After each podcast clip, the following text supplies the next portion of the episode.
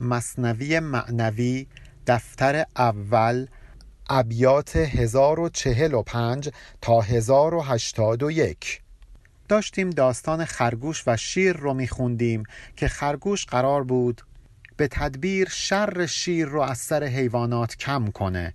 حیوانات از او خواستند که راه این کار رو بهشون بگه و این راز رو براشون فاش کنه و حال می‌خواهیم ببینیم آیا خرگوش این راز رو فاش می‌کنه یا خیر. یادمون نره که اصلا این داستان شیر و خرگوش داره توسط مولانا برای ما تعریف میشه تا ما مواظب باشیم. فریب کسانی که خود را به طلای حرف حق آراسته اند ولی باطنشون از حقیقت خالی است نخوریم. و حال ادامه داستان. گفت هر رازی نشاید باز گفت جفت تاق آید گهی گه تاق جفت.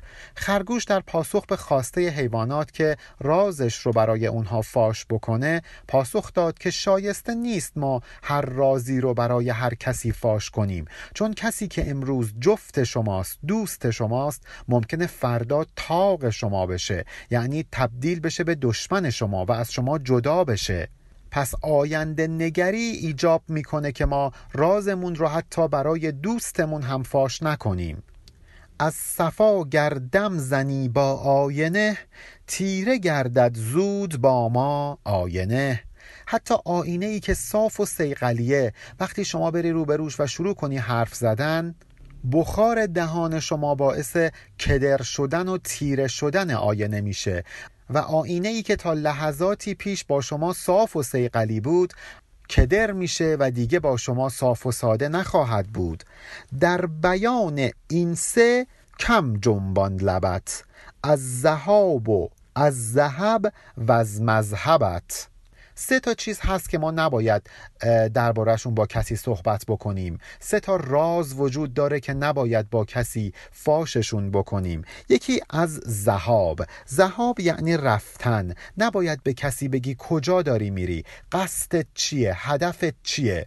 دیگر زهب. زهب یعنی طلا. نباید به کسی بگی که چقدر پول داری چقدر مال داری و این مال رو در کجا اندوختی.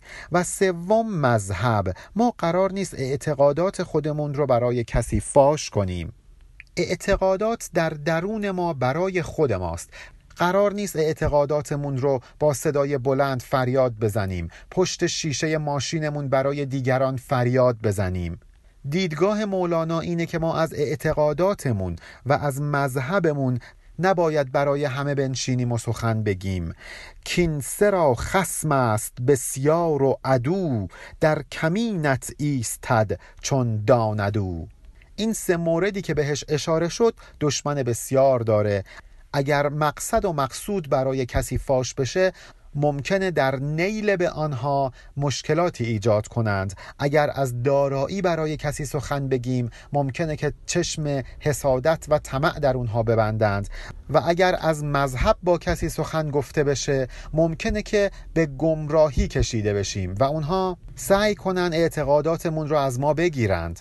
ور بگویی با یکی دو الوداع کل سرن جاوز الاسنین شا.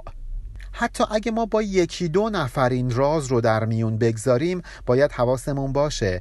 هر کلمه ای که از بین لبهای ما عبور کرد و به کسی گفته شد حتی اگه یک نفر باشه حتی اگه دو نفر باشه از این به بعد دیگه این شاع خواهد بود شایع خواهد بود. دیگه نمیشه بهش بگیم راز چون دیگه فاش شده.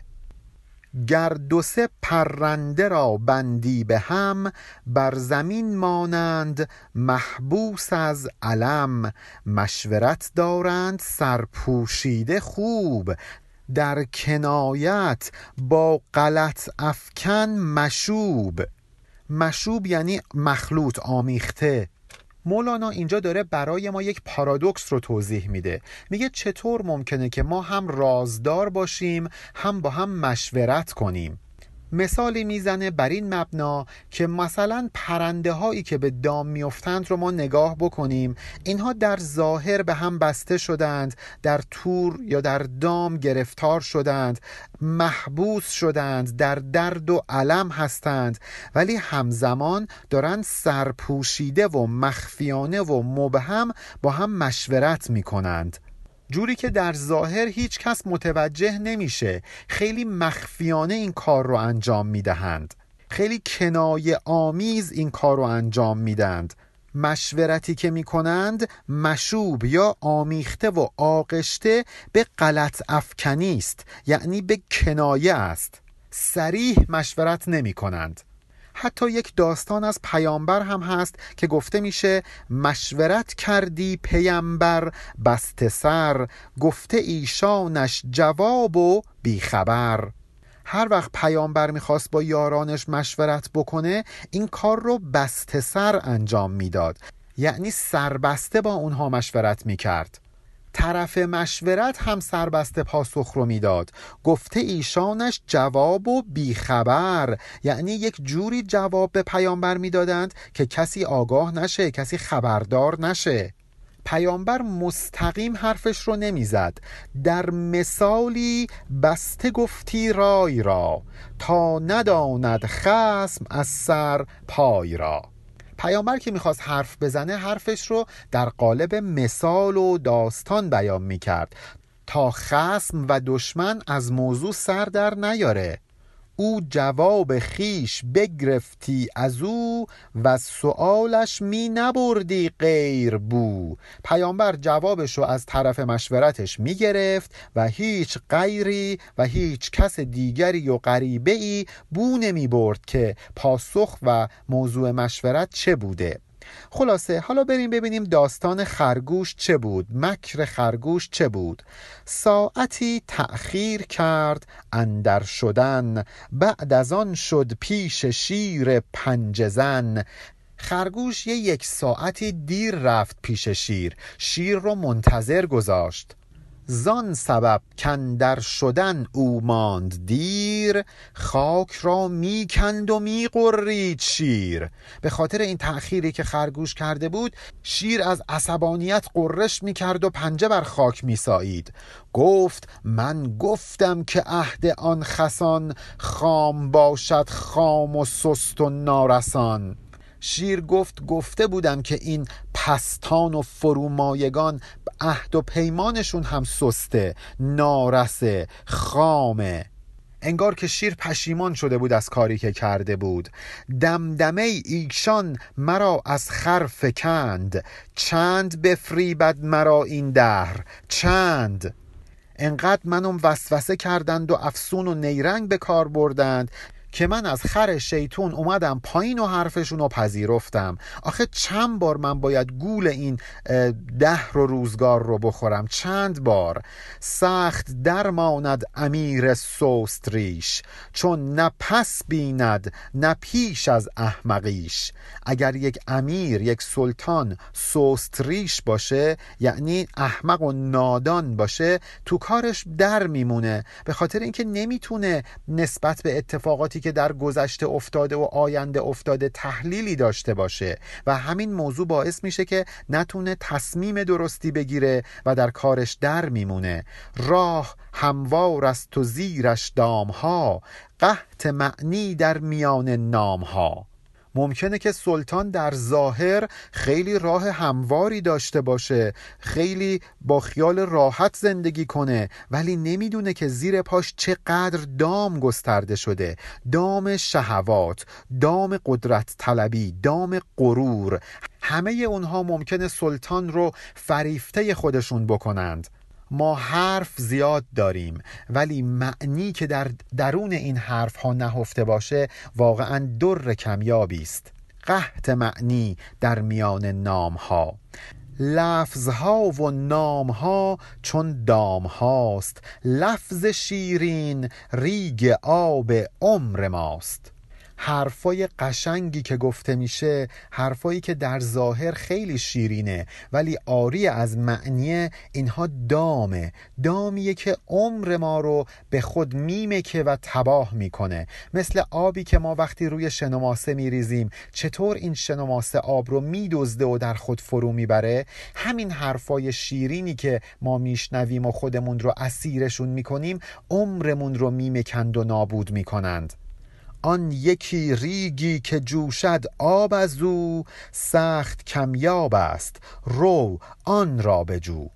یه شنماسه هست که عمر ما رو مثل آبی که روش ریخته بشه میمکه ولی یک سنگی هست که از دلش آب فوران می‌کنه چشمه میجوشه. ما باید بریم سراغ اون سنگ ها اون ریگ ها ما باید بریم سراغ الفاظ پرمعنی که زندگی از درونش تراوش بکنه و به جوشش بیاد.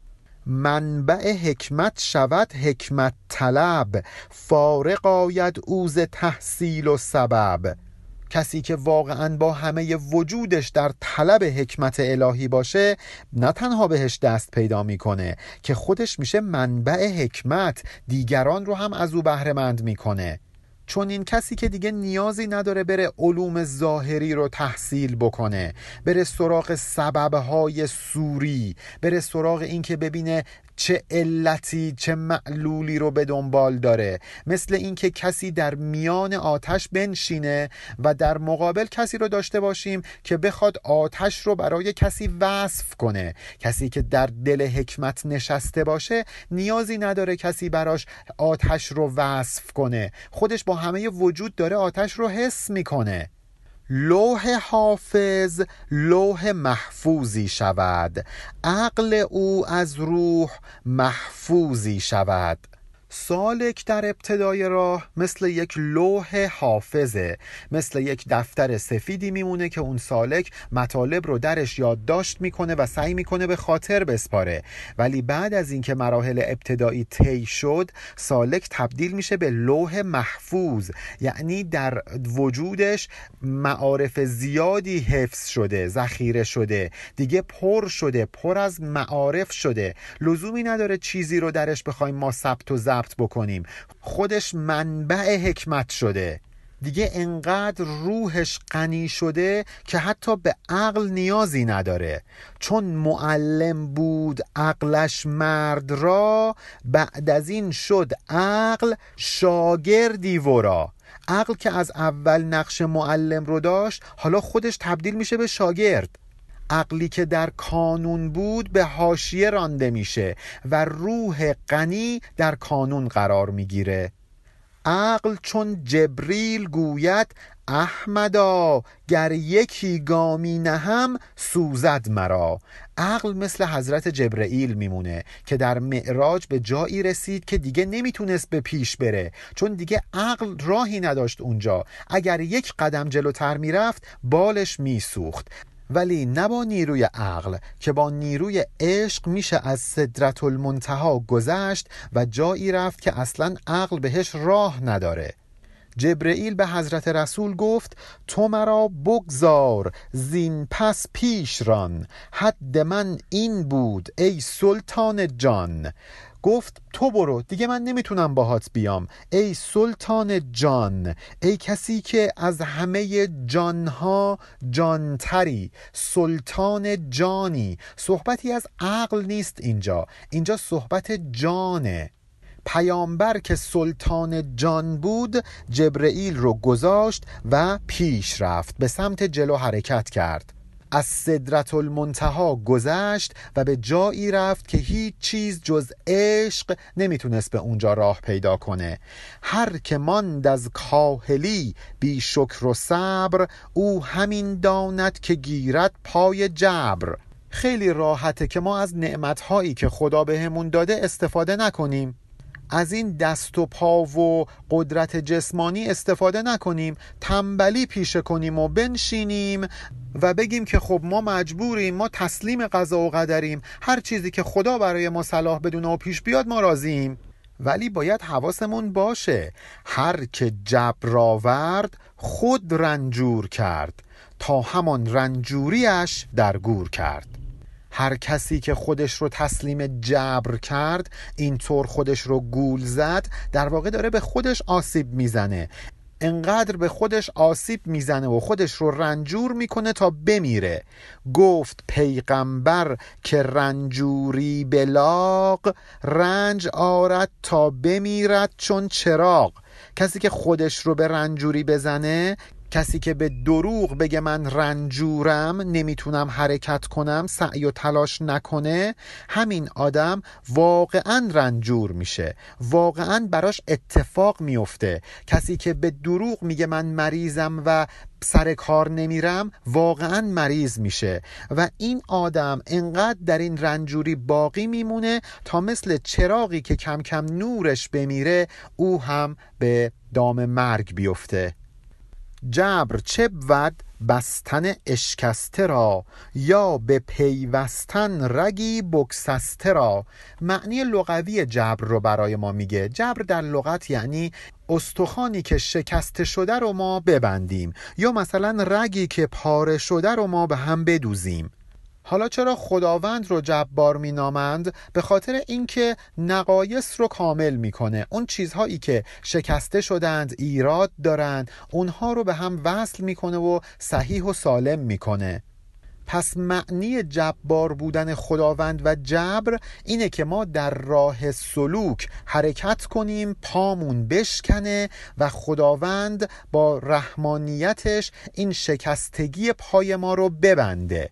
نه اینکه ما حرکت نکنیم و انتظار داشته باشیم که پامون بسته شه.